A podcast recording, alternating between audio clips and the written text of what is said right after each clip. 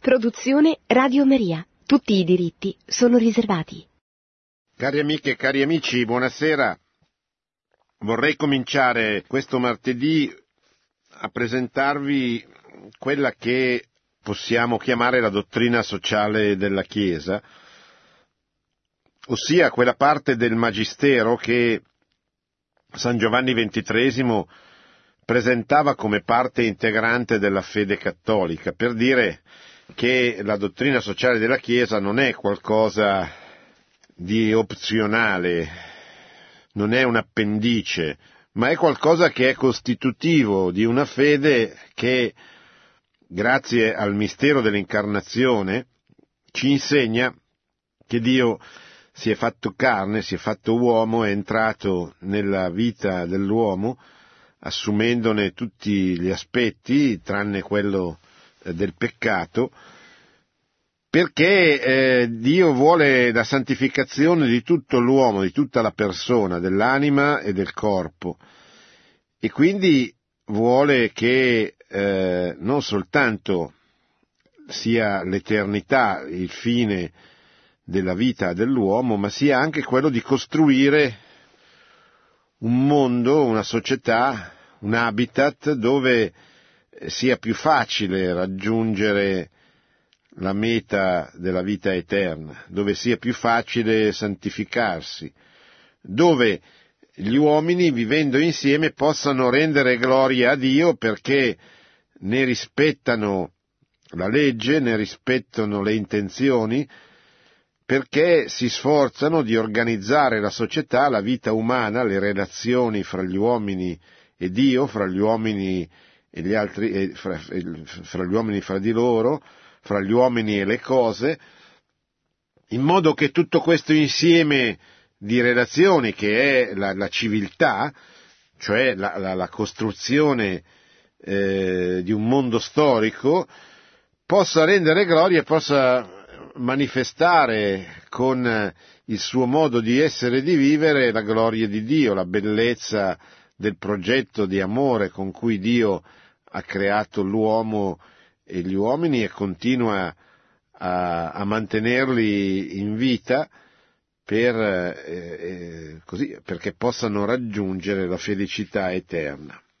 Allora, eh, che cos'è la dottrina sociale della Chiesa? Che cos'è il magistero sociale della Chiesa? Non è altro che il risultato di una riflessione che la Chiesa attraverso il suo magistero fa sulla realtà, sulla creazione, sulla storia e sui problemi che la storia presenta per dare una, una risposta alla luce del Vangelo, alla luce dell'insegnamento cristiano. Come tale la dottrina sociale della Chiesa è dentro la creazione, l'uomo è stato creato a immagine e somiglianza di Dio come essere sociale che raggiunge la sua perfezione attraverso le relazioni che riesce a instaurare con gli altri uomini, a cominciare dal matrimonio che fonda la famiglia, dai corpi intermedi, cioè tutte quelle aggregazioni che caratterizzano la vita dell'uomo prima dello Stato e dopo l'individuo, dopo la persona, per arrivare fino allo Stato, alla Chiesa, ai rapporti fra gli Stati, la, la, la, la, diciamo così, la questione internazionale, la politica internazionale, la politica delle relazioni fra lo Stato e la Chiesa, eccetera.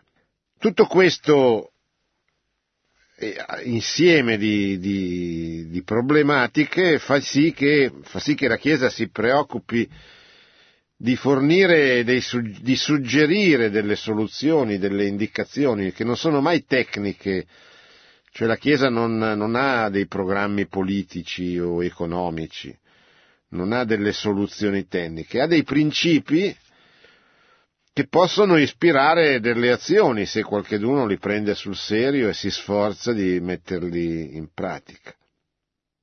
Quindi, dicevo, la dottrina sociale della Chiesa nasce con il fatto che l'uomo è un animale politico, direbbe Aristotele, è un essere che raggiunge la sua perfezione attraverso le relazioni che costruisce con gli altri uomini, è un essere sociale e quindi eh, non è un individuo a sé stante, anzi l'individualismo è una delle ideologie più, più lontane dal cristianesimo perché presuppone che la persona sia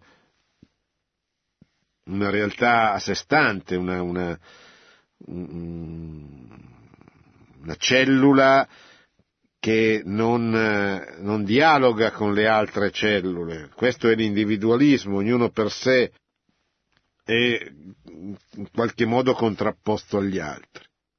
La Chiesa rifiuta anche il contrario l'errore opposto che è il collettivismo, dove la persona viene, appunto, viene, viene, viene umiliata nella massa, viene annullata nel tutto. La dottrina sociale della Chiesa invece ricorda che l'uomo è una persona, quindi un, un singolo, certo che però è in relazione con gli altri e non può raggiungere il suo scopo di salvezza se non attraverso le relazioni che instaura con gli altri. Io non mi salvo da solo. Lo dice molto bene Papa Benedetto XVI, il nostro Papa emerito, nell'enciclica Spe Salvi, che è la seconda del suo pontificato, se non ricordo male, dove parlando della speranza, della speranza nella salvezza, dice ricordatevi che non, che non ci si salva da soli e che il grande peccato del cristianesimo moderno è stato proprio quello di dimenticare questa verità fondamentale, che l'uomo è un essere che vive nelle comunità e attraverso le relazioni che instaura nelle comunità raggiunge la sua umanità, la sua perfezione umana. Quindi sono quelle relazioni che eh, gli permettono di, eh, come dire, di, di, di, arrivare, di dare il meglio di se stesso e quindi di salvarsi e di realizzarsi. Quindi dicevo la dottrina sociale della Chiesa na- nasce con la creazione stessa, è dentro l'uomo che eh, si vede, si vedono, emergono e osservando l'uomo così com'è in natura, che si capiscono quali sono i principi che devono stare alla base della costituzione di una società, di un matrimonio, di una famiglia, di un corpo intermedio, di uno Stato, eccetera. Tuttavia è anche vero che la dottrina sociale della Chiesa prende corpo, cioè diventa un corpo dottrinale, cioè un corpo esplicito, una serie, un insieme di principi ordinati a partire dalla fine del XIX secolo, del 1800, e in modo particolare con eh, la celebre enciclica di Papa Leone XIII, Rerum Novarum, del 1891. Quando, venuta meno la società cristiana, la cristianità che aveva contrassegnato i secoli precedenti, quei secoli della fede, possiamo dire, così richiamano gli storici, quel millennio che va dal IV secolo, dal 300 dopo la fine delle persecuzioni con l'editto di Milano e la conversione dell'imperatore Costantino fino al 1300. Sono mille anni che vedono la prima evangelizzazione dell'Europa vedono l'Europa diventare cristiana, vedono il territorio europeo ricoprirsi di quelle cattedrali bellissime che ancora oggi noi possiamo ammirare come il simbolo della fede di quel tempo, quando si costruiva, non so, una basilica come Sant'Ambrogio, una cattedrale come quella di Chartres in Francia, piuttosto che di Colonia piuttosto che lo stesso Duomo di Milano, le chiese eh, romaniche, gotiche, di cui anche il nostro paese è ricchissimo, eccetera, Ma non solo, pensate ai santi, i re santi, pensate che so, la Divina Commedia, pensate la grande produzione artistica che oggi, soprattutto in Italia, è oggetto di quel turismo religioso artistico che così rende felici i, eh, coloro che ne beneficiano da un punto di vista anzitutto economico, togliete voi le chiese, i castelli, cioè i simboli di, quella, di quell'epoca e vedrete che non ci sarà più un giapponese che verrà a fare le proprie vacanze in Italia. Quindi quell'epoca è il frutto della prima evangelizzazione, che è un'evangelizzazione che porta come risultato non soltanto alla nascita di una cristianità sociale, culturale, ma anche proprio nascita, di, alla nascita di una cristianità politica, pensate il Sacro Romano Impero, e giuridica, cioè pensate a degli stati che non si chiamavano così, agli imperi, insomma, che si danno proprio delle costituzioni, magari orali, ma dove il cristianesimo è presente formalmente. Una cristianità giuridica vuol dire che dal punto di vista giuridico siamo di fronte a delle società esplicitamente, formalmente cristiane. Ora, tutto questo, quando tutto questo viene meno, eh, la Chiesa non può più dire, non può più fare riferimento a una società che non c'è più e allora deve comunicare ai fedeli come potrebbe essere una società cristiana. Ed è tutto il lavoro che la Chiesa fa nel corso del 1800. Cioè, produrre van, eh, encicliche, documenti, lettere, dove spiega come sarebbe una società cristiana se ci fosse la possibilità di tornare. Cioè, quali sarebbero i rapporti che ci devono essere dal punto di vista economico, la proprietà privata, la destinazione universale dei beni, la centralità della famiglia, il, chi deve educare i figli, qual è la responsabilità che ha, come dovrebbe essere uno Stato rispettoso della società, dell'autonomia, dei corpi intermedi, eccetera, quindi non invadente, non totalitario, quali, dovrebbe essere, quali dovrebbero essere le relazioni fra gli Stati, quali dovrebbero essere i compiti, i doveri dei cittadini, eccetera. Tutte queste cose vengono scritte perché non ci sono più nella società. Magari prima erano realizzate male, ma c'erano. Cioè, le persone conoscevano i principi, distinguevano il bene dal male, o perlomeno avevano tutti gli elementi per poterlo fare. Con l'avvento della modernità, cioè di quell'epoca successiva alla rivoluzione francese, che gli storici chiamano modernità, il mondo moderno, il mondo che si, si libera di, dall'influenza della Chiesa e della religione, relegandola nella sfera privata, quando il mondo si libera di tutto questo, la Chiesa sente il bisogno di dire benissimo, questo, anzi malissimo, questo è un mondo ostile alla religione, è un mondo che perseguita i, i cristiani, o li esclude dalla vita pubblica, ma come dovrebbe essere invece un mondo, avrebbe poi detto Giovanni Paolo II, a misura d'uomo e secondo il piano di Dio? E allora vedete che tutte le encicliche, in modo particolare quello che verrà chiamato il Corpus Leoninum, o Leonianum, scusate, il corpo, l'insegnamento di Papa Leone XIII, un vero e proprio corpo, cioè eh, si occupa di tutto e indica come dovrebbe ricostruirsi tutta una cristianità.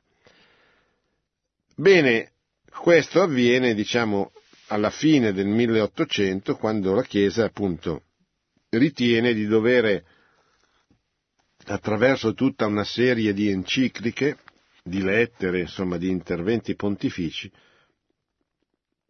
ritiene di dover dire ai fedeli come di indicare ai fedeli quali dovrebbe essere la linea, la, la prospettiva di ricostruzione di una società cristiana. Allora, noi oggi abbiamo questa esigenza in modo particolare molto forte di, di sapere come scegliere nella vita pubblica le posizioni politiche, sociali, che cosa decidere per esempio quando c'è un referendum, quando c'è un'elezione, quando c'è da fare una scelta pubblica.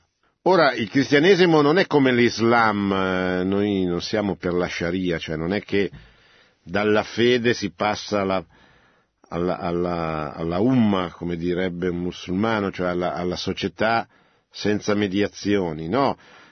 Dalla fede possono nascere opzioni politiche diverse. È legittimo tutto questo. Però quello che è importante e quello che manca è, sono i criteri di scelta, cioè uno può anche arrivare a delle conclusioni diverse, ma quello che sarebbe importante è che eh, i cristiani scelgano, cioè prendano le loro decisioni partendo dai principi enunciati dal Magistero della Chiesa. Poi, si può, ripeto, si possono prendere anche decisioni diverse, ma l'importante è che i criteri siano quelli, cioè siano in questo caso specifico quelli contenuti nei principi della dottrina sociale della Chiesa parte integrante della fede cattolica. E allora come prima operazione andiamo a vedere che cosa dice il testo più autorevole dal punto di vista del Magistero, che è il Catechismo della Chiesa Cattolica. Come sapete, un catechismo universale come quello uscito nel 1992, firmato da un Papa santo per di più, San Giovanni Paolo II, non c'è, più, non c'è nulla di più autorevole. Certamente c'è la, la, la, la Bibbia, che è Dio, che sia, è la rivelazione scritta di Dio, ma non c'è nulla di più autorevole dal punto di vista magisteriale di un catechismo universale. La Chiesa ne ha fatti solo due nella sua storia, il catechismo del Concilio di Trento e il catechismo del Concilio Vaticano II, che è quello che ho qua davanti, il catechismo della Chiesa Cattolica che contiene nella terza parte, quella voi sapete che il catechismo è diviso in quattro parti, c'è una parte, la prima parte è la professione di fede, in che cosa credi? È molto importante il catechismo, attenzione, non è, non è una, una, un optional, cioè è il contenuto della nostra fede. Tante persone molto superficialmente non si rendono conto di questa importanza, hanno in bocca, un po' come diceva il cardinale Biffi, sempre la Bibbia, ma la Bibbia è importantissima, è la parola di Dio, ma nella, i, della, i fondamentali della Chiesa non sono solo il testo scritto della rivelazione, ma sono anche quella tradizione con la T maiuscola che è la, la trasmissione della fede che arriva a noi di generazione in generazione e che sono l'insieme di tutto quello che hanno detto e scritto i padri della Chiesa, i dottori della Chiesa.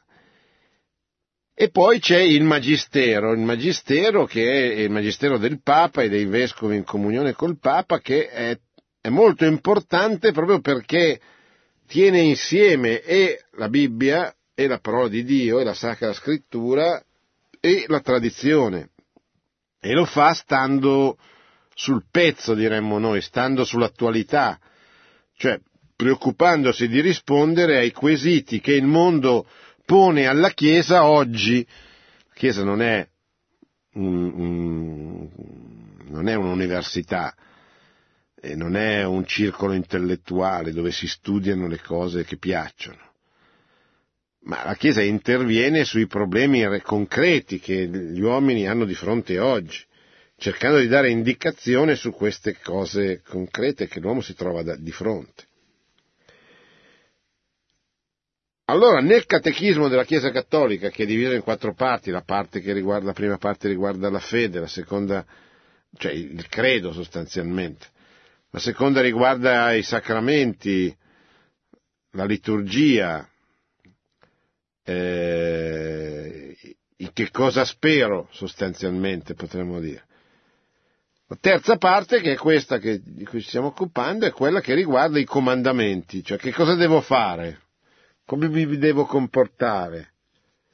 E c'è quella parte appunto che riguarda la morale, cioè i comportamenti che l'uomo dovrebbe tenere. Dentro questa terza parte ci sono dei numeri a partire dal 2419 che trattano appunto della dottrina sociale della Chiesa, che comincia con una citazione tratta dalla Gaudium Spes, che è la Costituzione pastorale della Chiesa, del Concilio Vaticano II, la Costituzione pastorale sul sul mondo, eh, promulgata dur- durante i lavori del Concilio Vaticano II,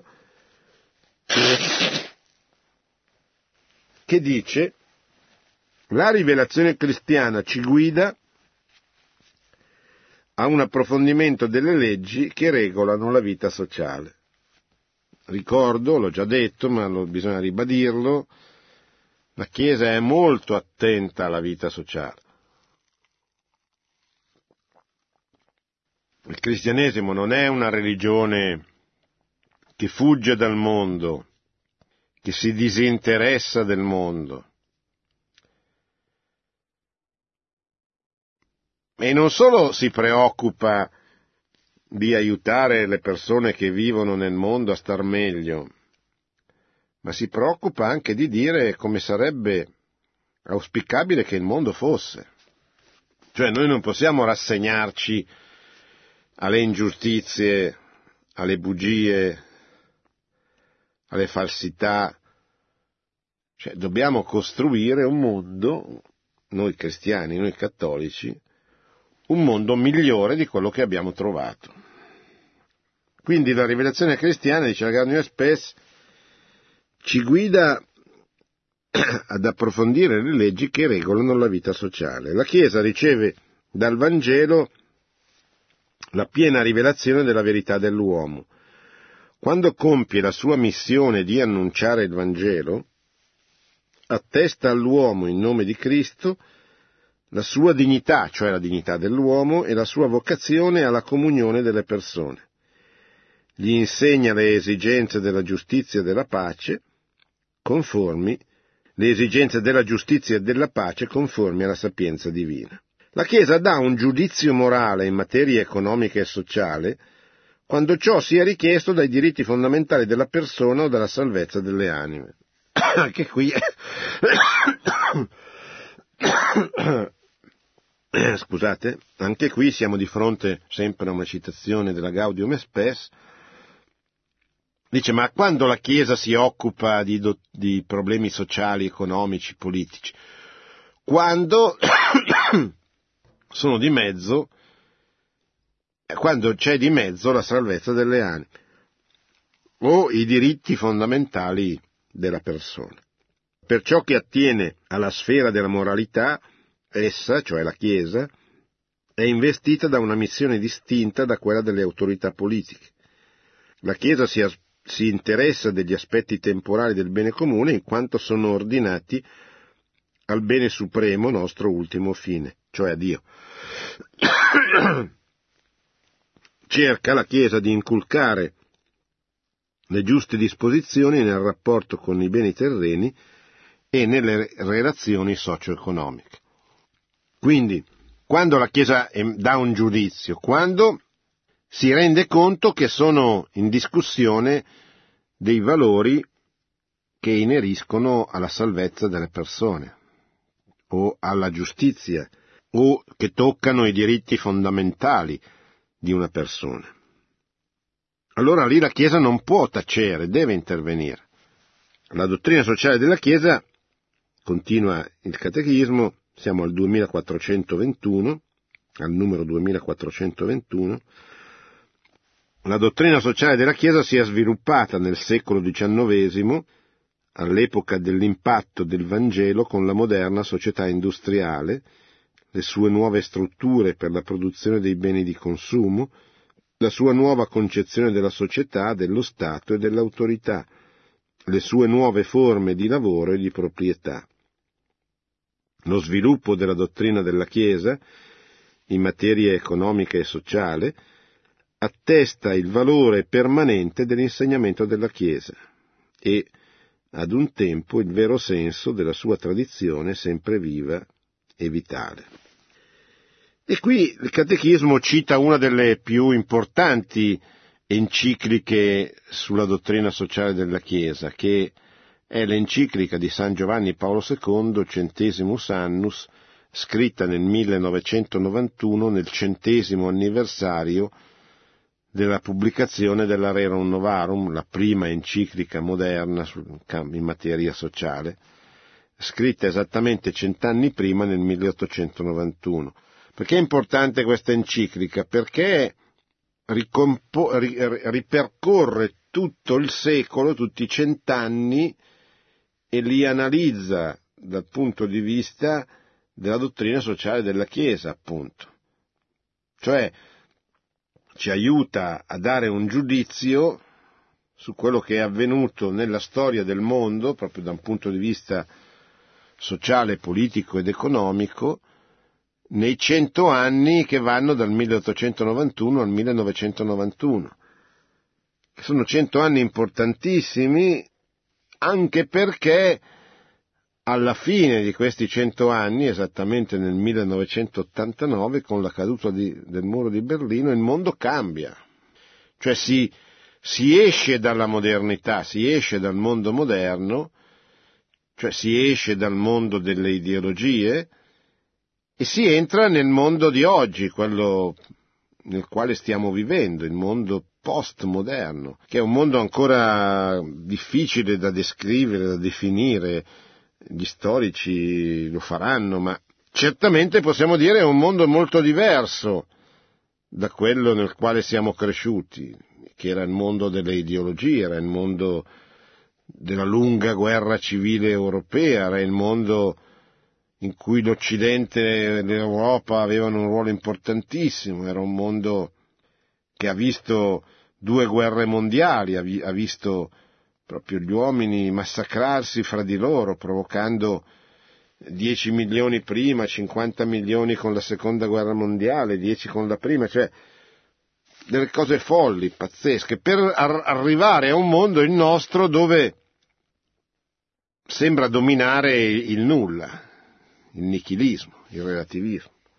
Siamo passati dalle grandi ideologie in nome delle quali addirittura si scatenavano guerre che avrebbero provocato milioni di morti, e siamo arrivati al nulla, siamo arrivati alla mediocrità incarnata, siamo arrivati a un mondo come quello di oggi dove ciascuno pensa sostanzialmente a sé, al suo piccolo orticello, a godere più possibile senza avere nessuna prospettiva, nessuna meta, nessun progetto di vita particolarmente importante. L'insegnamento sociale della Chiesa, siamo nel 2422, costituisce un corpo dottrinale che si articola a mano a mano che la Chiesa, alla luce di tutta la parola rivelata da Cristo Gesù, con l'assistenza dello Spirito Santo, interpreta gli avvenimenti nel corso della storia.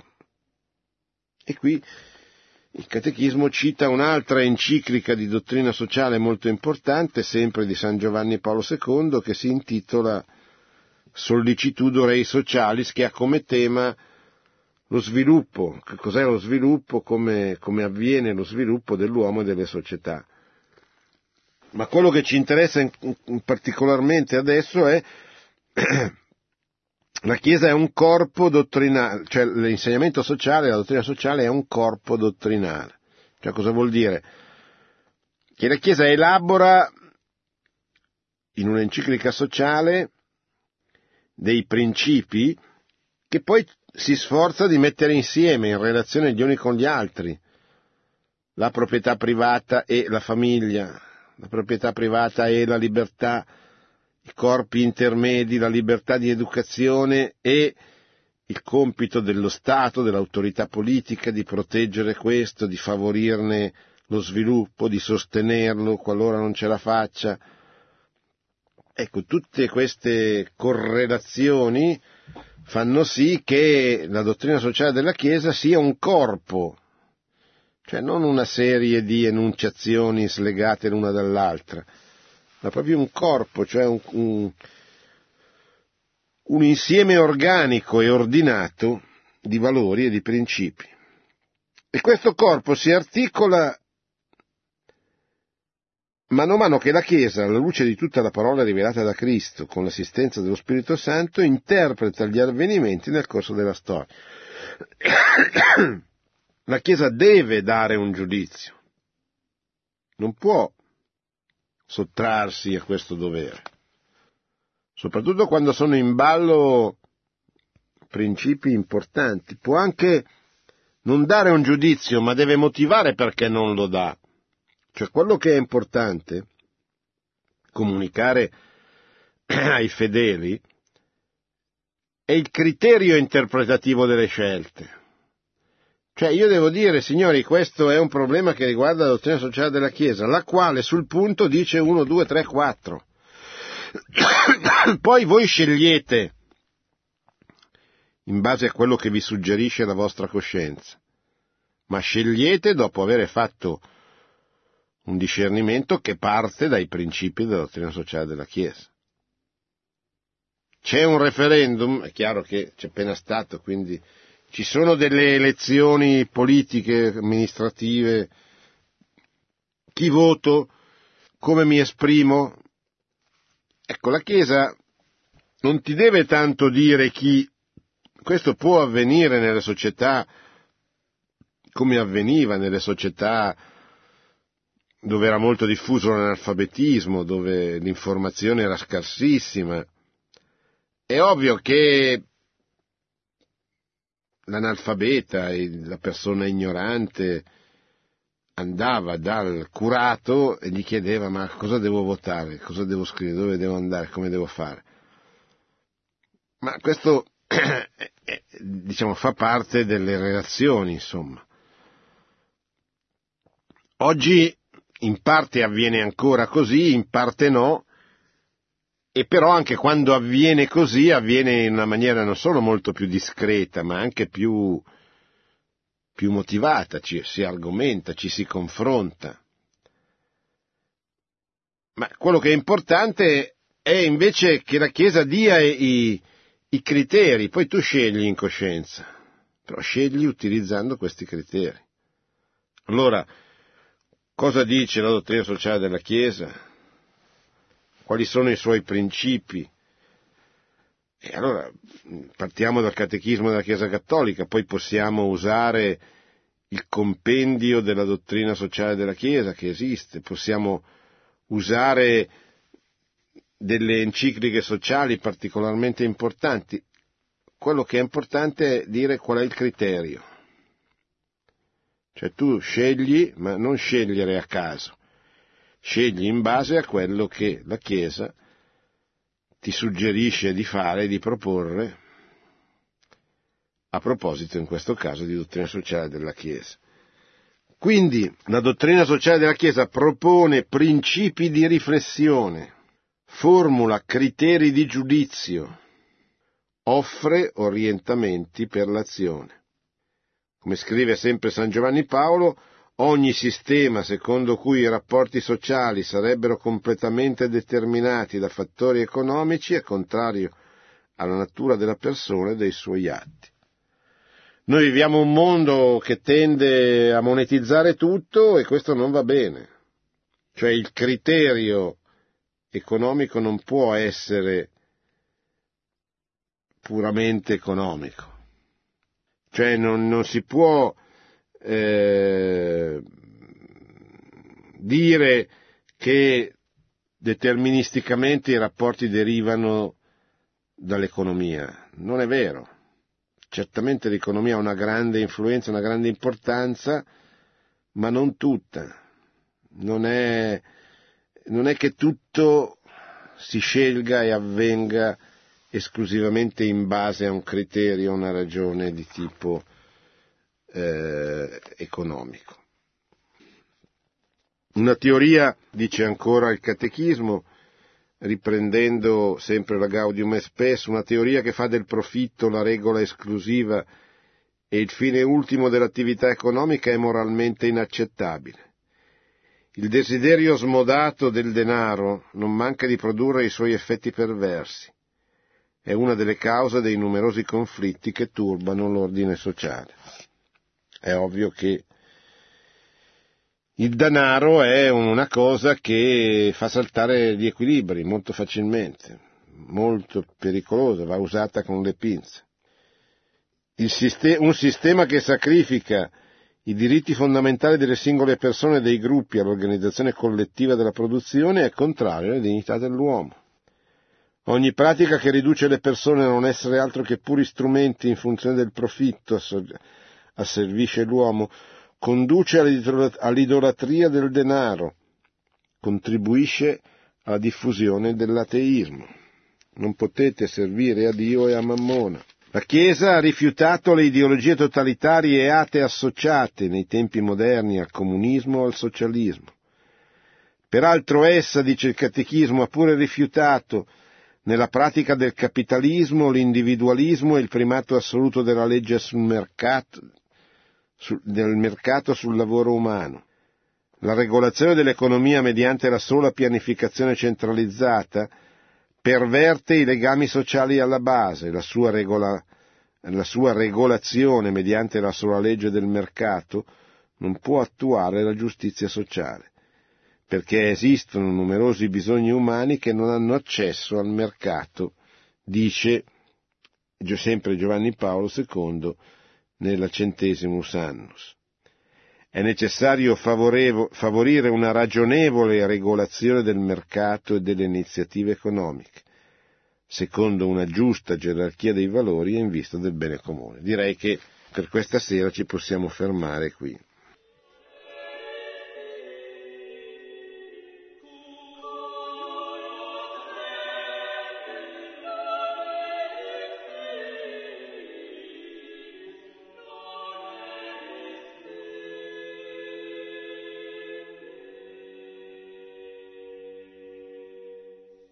Pronto?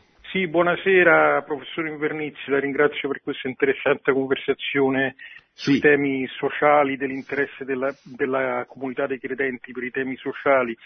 Io volevo porre due brevi riflessioni, la prima sul concetto di verità in una società, perché una società senza verità è una società che perde la visione del bene comune e mm, chiederle, non so se ha sentito in questi giorni, in questi mesi, l'Oxford Dictionary, il dizionario di Oxford ha detto che il 2016 sarà l'anno della post-verità, ovvero un anno in cui alcune forze populiste, Trump, eccetera, hanno preso il sopravvento negando di fatto uh, delle realtà evidenti, manipolando la realtà, quindi falsificando, per cui a contare non è più eh, la verità, ma la pancia della gente, le impressioni che la gente ha.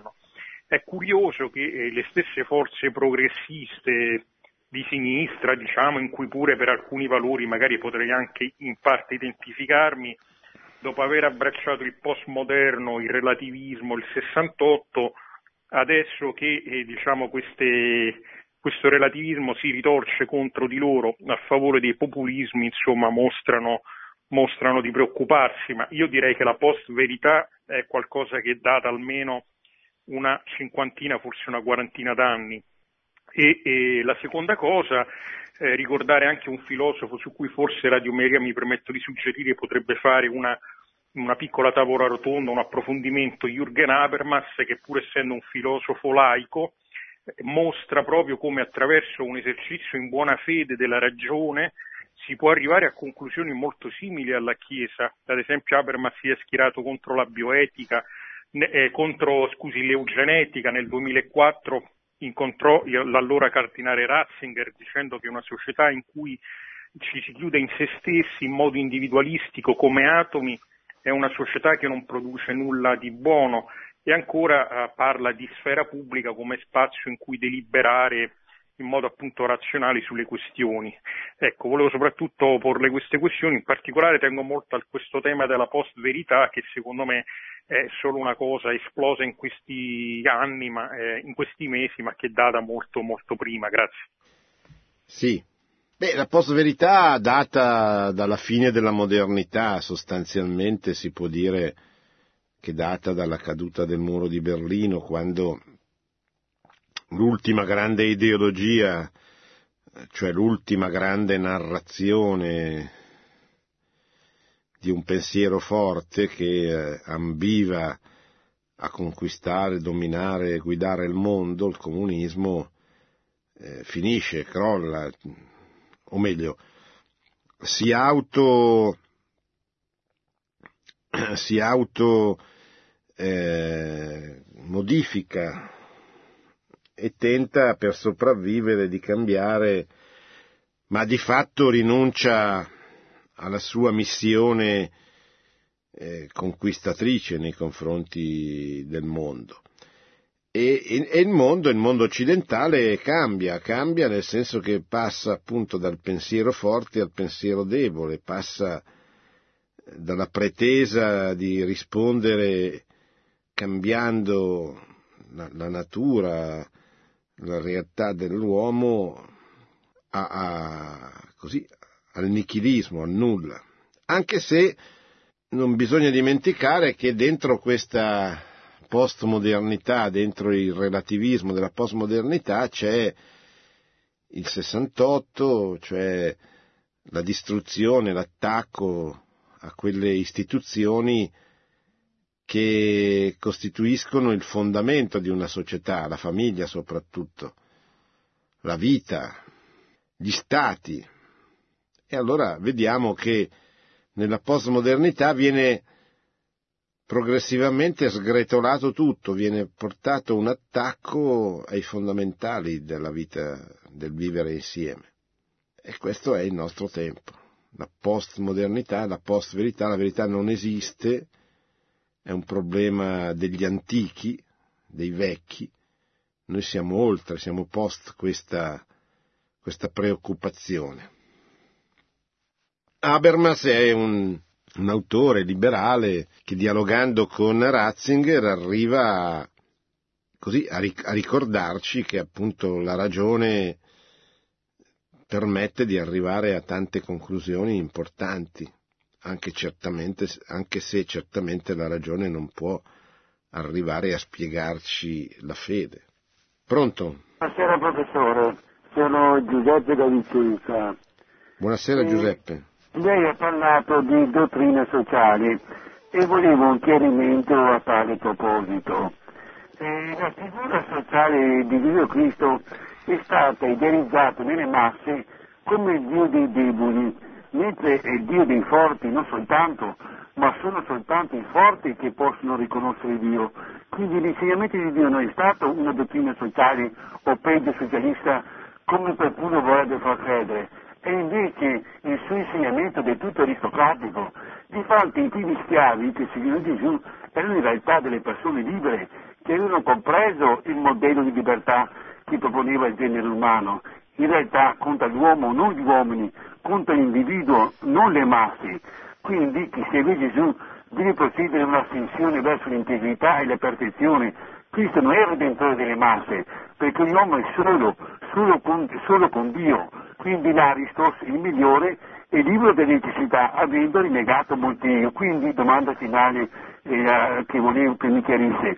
Premesso questo, il cristianesimo inteso come solo dottrina sociale non è forse una pura follia pensando alle parole di Gesù Cristo a Pilato, il mio regno né di questo mondo. La ringrazio e l'ascolto per radio. Sì, no, non, non, l'uomo non è solo con Dio, anzi questo è uno eh, degli errori che per esempio Benedetto XVI sottolinea nella Spesalvi quando dice che il cristianesimo ha fatto questo errore nella, nella, nell'epoca moderna, mm, cioè a, intendendo il cristianesimo, diciamo la cultura cristiana, i, i cristiani si sono come imborghesiti pensando, cioè hanno un po' subito la cultura, la mentalità individualistica tipica del, dell'illuminismo e del liberalismo e hanno cominciato a ragionare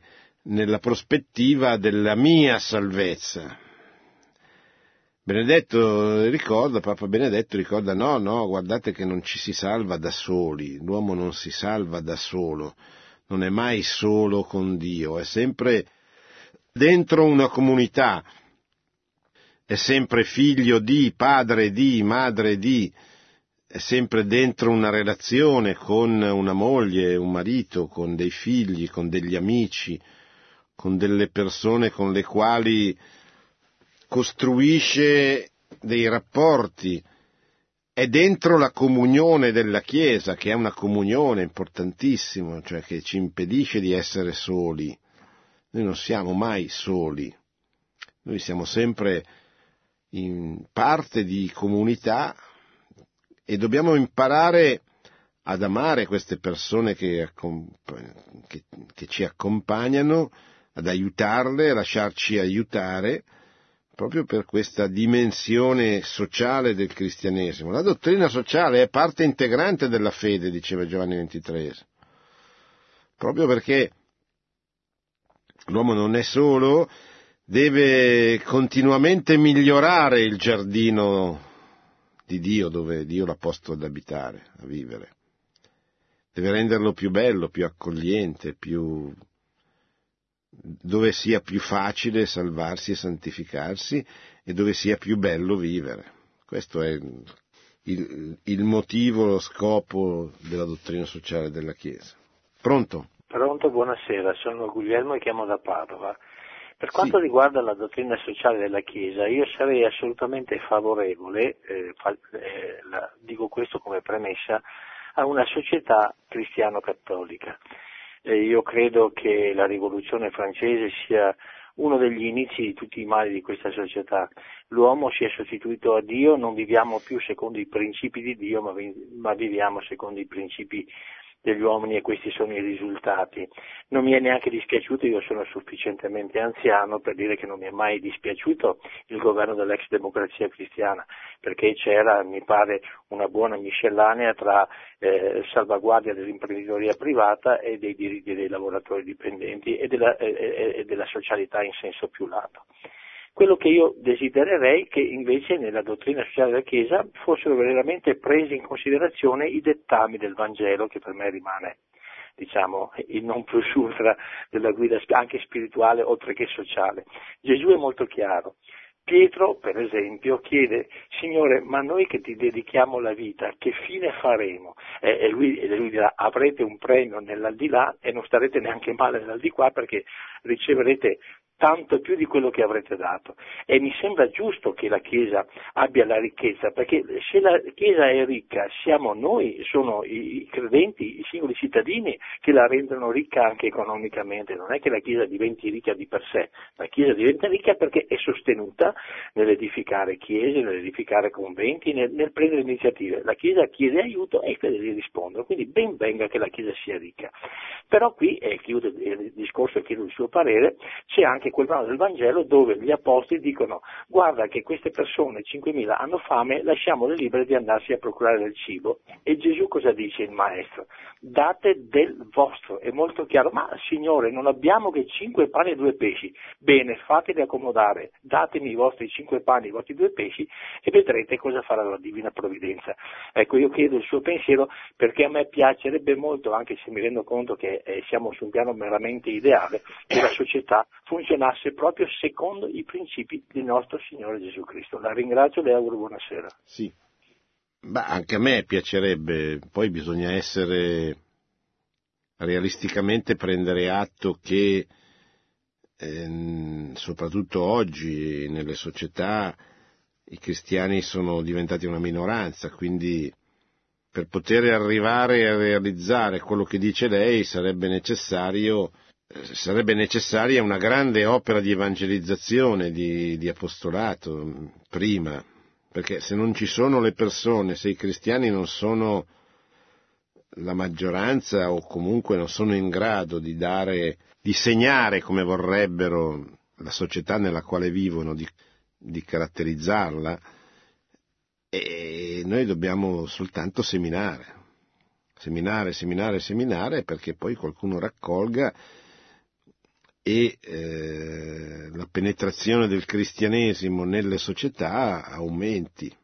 Allora a quel punto potrebbe essere possibile cominciare a prevedere che anche le leggi, oltre che i costumi, possano aiutare veramente le comunità a vivere meglio e a dare meglio il loro contributo. Però il presupposto di tutto questo è che la gente si converta e che noi operiamo per la loro conversione. Pronto? Sì, mi chiamo Laura e telefono da Bologna. Allora, prima di tutto le auguro di guarire dal suo raffreddamento perché sì. sento che patisce un pochino. Grazie. Eh, seconda cosa, eh, so che nell'università si, eh, nell'università si insegna ancora eh, il capitalismo. Volevo chiedere se al giorno, se adesso esiste una teoria più giusta, diciamo, che lo sostituisce. Grazie. Ma dunque, capitalismo non è una vera e propria ideologia, è un modo di organizzare la vita economico-sociale di un paese che eh, si basa sul capitale che eh, insieme al lavoro produce la ricchezza di una società e quindi è la base del possibile sviluppo di questa società. Il capitale è l'insieme di quei beni che sono necessari per avviare un'iniziativa, per aprire un'industria, per aprire un'azienda, per, senza i quali eh, non si mette in moto il, il processo e il capitale deve eh, collaborare, deve entrare in relazione e collaborare con il lavoro. Il capitale produce lavoro, il lavoro, cioè l'insieme dei lavoratori, vengono stipendiati, sono i salari, cosiddetti salariati, ricevono un salario dal capitale e, eh, e questo, diciamo così, permette all'azienda di produrre, di produrre dei beni che poi vengono venduti e aiutano le persone. Il, il capitale deve retribuire giustamente, secondo giustizia, dare la giusta mercede agli operai eh, e non darla, è uno dei peccati più grandi che si possono eh, immaginare. Diciamo che è la forma classica, tipica del mondo occidentale dalla rivoluzione, dal, sì, dal Settecento, dalla rivoluzione industriale eh, in avanti. La grande alternativa che storicamente è stata proposta a, alla, alla società capitalista è stata la società marxista, che prevede che attraverso la lotta delle classi, in modo particolare la lotta della classe proletaria, cioè degli operai, contro i detentori, capitalisti, cioè contro i detentori del, del capitale, e la loro eliminazione come classe, da questa lotta sarebbe dovuta nascere una società di liberi ed uguali senza più distinzioni dove tutto sarebbe stato uguale. Ora, la Chiesa ha, sempre ricordato come eh, questa dottrina sia violi dei principi fondamentali di, di libertà e di dignità della persona. Perché la proprietà privata è un bene, la libertà di iniziativa, la libertà economica e non solo quella sociale è un bene che deve essere preservato, eccetera. Quindi la, la, Chiesa si è opposta con tutte le sue forze al marxismo denunciando proprio la, la, l'intrinseca perversità di questa ideologia che nega la giustizia in, in tantissimi suoi momenti e in tantissimi eh, suoi aspetti. Per quanto riguarda il capitalismo, la Chiesa non lo condanna in quanto tale, ma eh, condanna degli eccessi e continua a mettere in guardia affinché il sistema capitalistico non eh, produca ulteriori poveri, ma anzi li, li, li aiuti a uscire dalla loro condizione, eh, si preoccupa appunto che il, il, capitalismo venga continuamente migliorato sia dal punto di vista diciamo così della giustizia nei confronti soprattutto degli operai, dei, dei contadini, dei, dei, delle persone più umili che vivono in questo contesto, sia dal punto di vista dello sviluppo, perché è chiaro che la Chiesa è favorevole a che le società si sviluppino anche dal punto di vista economico, producano ricchezze, anche perché poi queste ricchezze possono essere utilizzate per migliorare e alleviare le sofferenze dei poveri, degli ammalati, delle persone più, più colpite, diciamo così, dalla vita. Pronto? Pronto? Prego. Io la seguo sempre perché amo molto il Magistero e desidero sempre conoscere meglio le indicazioni e la guida. Adesso, da dove chiama signora? Da Roma. Ah, bene. Da Roma e io qualche volta avrei desiderato potermi mettere in contatto con lei privatamente per, volevo mandarle una busta con delle cose che sarebbe bene conoscere. E me la mandi qui sapevo... a Radio Maria? Ah, ecco, sì, sì, sì, d'accordo. Eh, però volevo, adesso mentre lei parlava, mi veniva in mente quella parola che va in giro, globalizzazione.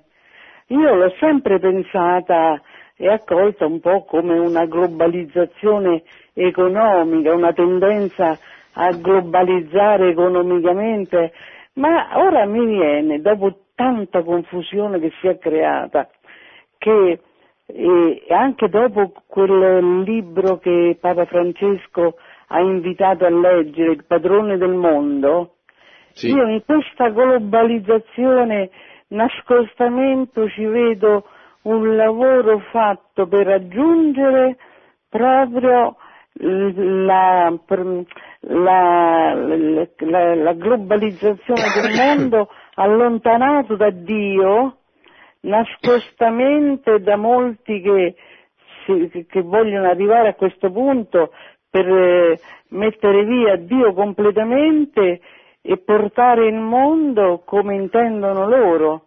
E lo stiamo vedendo un pochino anche con eh, l'Unione Europea. Che cosa, sta, che cosa avviene? Quando si parlava qui in Italia di crisi, crisi, crisi completamente, eh, una crisi che ha fatto dei danni enormi, oh, io poi ho pensato a quella austerity che la Commissione europea imponeva come riforma che ha, ha distrutto la Grecia e voleva distruggere anche noi. Allora questo perché? Perché vogliono fare una globalizzazione europea intanto, perché ci sono tanti motivi poi che fanno pensare questo, motivi pratici, economici, no?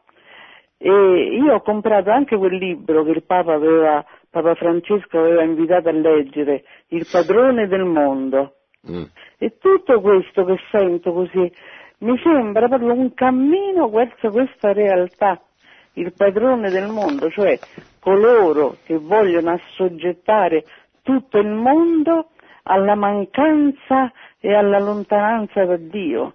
Sì. Ma è indubbio che la globalizzazione presenti dei rischi e dei problemi ed è indubbio che l'Unione Europea si stia realizzando male, male non soltanto per inefficienza ma anche proprio contro gli interessi di molti degli Stati membri, senza un progetto politico ma con un progetto soltanto di tipo economico che però poi non funziona neppure, senza il riconoscimento del fatto che un, un continente come l'Europa non può prescindere dalla religione, dalla cultura cristiana che l'ha fatta crescere, e invece tutto questo viene disatteso, viene messo da parte, eccetera.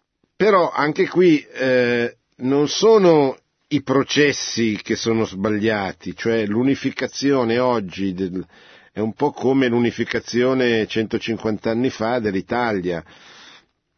Era necessario che di fronte al cambiamento in corso i piccoli stati si mettessero insieme allo scopo di diventare più forti dal punto di vista militare, economico, per resistere sia ai nemici esterni dell'Europa, in particolare ai turchi, sia alle tante crisi, difficoltà, eh, anche violenze che si sono create in questi anni all'interno degli stati, all'interno dei paesi che dovrebbero poi far parte o che già fanno parte dell'Unione Europea. Quindi eh, il problema non è tanto l'unità, l'Unione Europea, come non era tanto l'unità d'Italia, ma il problema è come si, si, si, si diventa europei, cioè attraverso quali modalità, quali scelte, quali culture. Così come il problema 150 anni fa che la Chiesa poneva è noi non siamo contrari all'indipendenza, ma questa unità ci preoccupa, non, non, vediamo la positività di questo tentativo di mettere insieme dei popoli e dei paesi che non hanno questa intenzione poi alla fin fine. Pronto? Sì, pronto, eh, sono Gabriele De Terni. Sì. E ho fatto la mia tesina per il baccalaureato su, su ah, un confronto tra due encicliche, la Sollicitudo Rei Sociali di Giovanni Paolo II la Populorum Progressio e il professore mi ha chiesto di fare il confronto con Anna Arendt, poi to- ho toccato Habermas, sì. eccetera. Volevo chiedergli, perché ho letto 20 anni fa, ma quando ho fatto la tesina no, dopo non l'ho trovato da nessuna parte, eh, che dice la Chiesa? Perché diciamo il capitalismo liberista, condanna simmetrica no, di Giovanni Paolo II, capitalismo liberista, separa nettamente lavoro e capitale, cioè quelli che lavorano e quelli che mettono il capitale. El, el comunismo dice no, anche il comunismo separazione perché dice chi lavora e poi il capitale lo ha lo Stato. Può darsi che la Chiesa o qualche formulazione della dottrina sociale della Chiesa, qualche enciclica papale, qualche, qualche proclama di un Papa o di un pontificio consiglio abbia detto che la Chiesa non, dice no a questa separazione tra capitale e lavoro, cioè che il capitale deve appartenere ai lavoratori, cioè le cooperative sì, concretamente. Sì, sì. Ma no? sostanzialmente tutto il magistero della Chiesa nega e, e, e, e combatte questa separazione. Cioè le classi devono collaborare e devono lavorare insieme possibilmente dentro un sistema corporativo o comunque dentro quei corpi intermedi che eh, tendenzialmente lo Stato moderno tende ad annullare. E che il referendum eh, che è stato votato domenica, se avesse vinto il sì, sarebbero stati gravemente in difficoltà i corpi intermedi. Quindi questo è senz'altro vero, la Chiesa insegna non alla vittoria di uno dei due poli, ma alla comunione e alla collaborazione fra le diverse componenti che costituiscono una società. Sì, pronto? Sì, eh, mi chiamo Luca, telefono da Pisa. Io mm, sì. ecco, faccio una considerazione su questo, quanto a eh, dire, applicazione diciamo, della dottrina sociale. Cioè, oggi eh, nei confronti di tanti eh, che vengono da, da altri paesi eh, fino a noi, insomma in Italia o in Europa, eh, si parla di una, come dire, eh, questi vengono, molti di questi vengono per avere condizioni di, vita dal punto di vista economico. E questo, da questo punto di vista si può dire beh, eh, questo un'equa, diciamo, un'equa distribuzione dei beni materiali eh, fa capo a un comandamento, il comandamento non rubare. Ecco, però lo stesso comandamento fa capo a un'altra norma che io non sento mai ricordare, cioè il fatto che un popolo ha il diritto di proprietà sulla terra su cui è insediato. Quindi ospitare dei bisognosi non implica affatto dargli la, la cittadinanza. Ma questa è una cosa da, è una, da questo orecchio sono molto pochi a sentirci. Io forse sono un populista da, da demonizzare secondo qualche ascoltatore, però da questo orecchio anche eh, l'ordine sacerdotale, almeno quello che comanda a partire dalla morte di Pio XII, proprio non ci sente per niente. Buonanotte. Sì. Ma dunque, è, è vero che ogni popolo è sovrano sul suo territorio, però è anche vero che un popolo è forte nella sua identità, nella sua cultura, nella misura in cui riesce a integrare gli altri popoli che arrivano sul suo territorio. Così è nata la cristianità, per esempio. La cristianità europea è nata da successive, da ondate migratorie che sono state evangelizzate e integrate. E questa potrebbe essere anche la grande opportunità dei nostri tempi, cioè quella che milioni, milioni, decine di migliaia di persone che diversamente magari non avrebbero mai sentito parlare di Gesù Cristo hanno l'opportunità, la provvidenziale opportunità di sentirne parlare. Questo dipende molto da noi, cioè noi, questo, noi cristiani, noi cattolici siamo molto indietro su questo, ma certamente questo è un elemento su cui riflettere. Grazie. Buonanotte a tutti, buona settimana, buona Immacolata, grazie a chi ha telefonato. Produzione Radio Maria. Tutti i diritti sono riservati.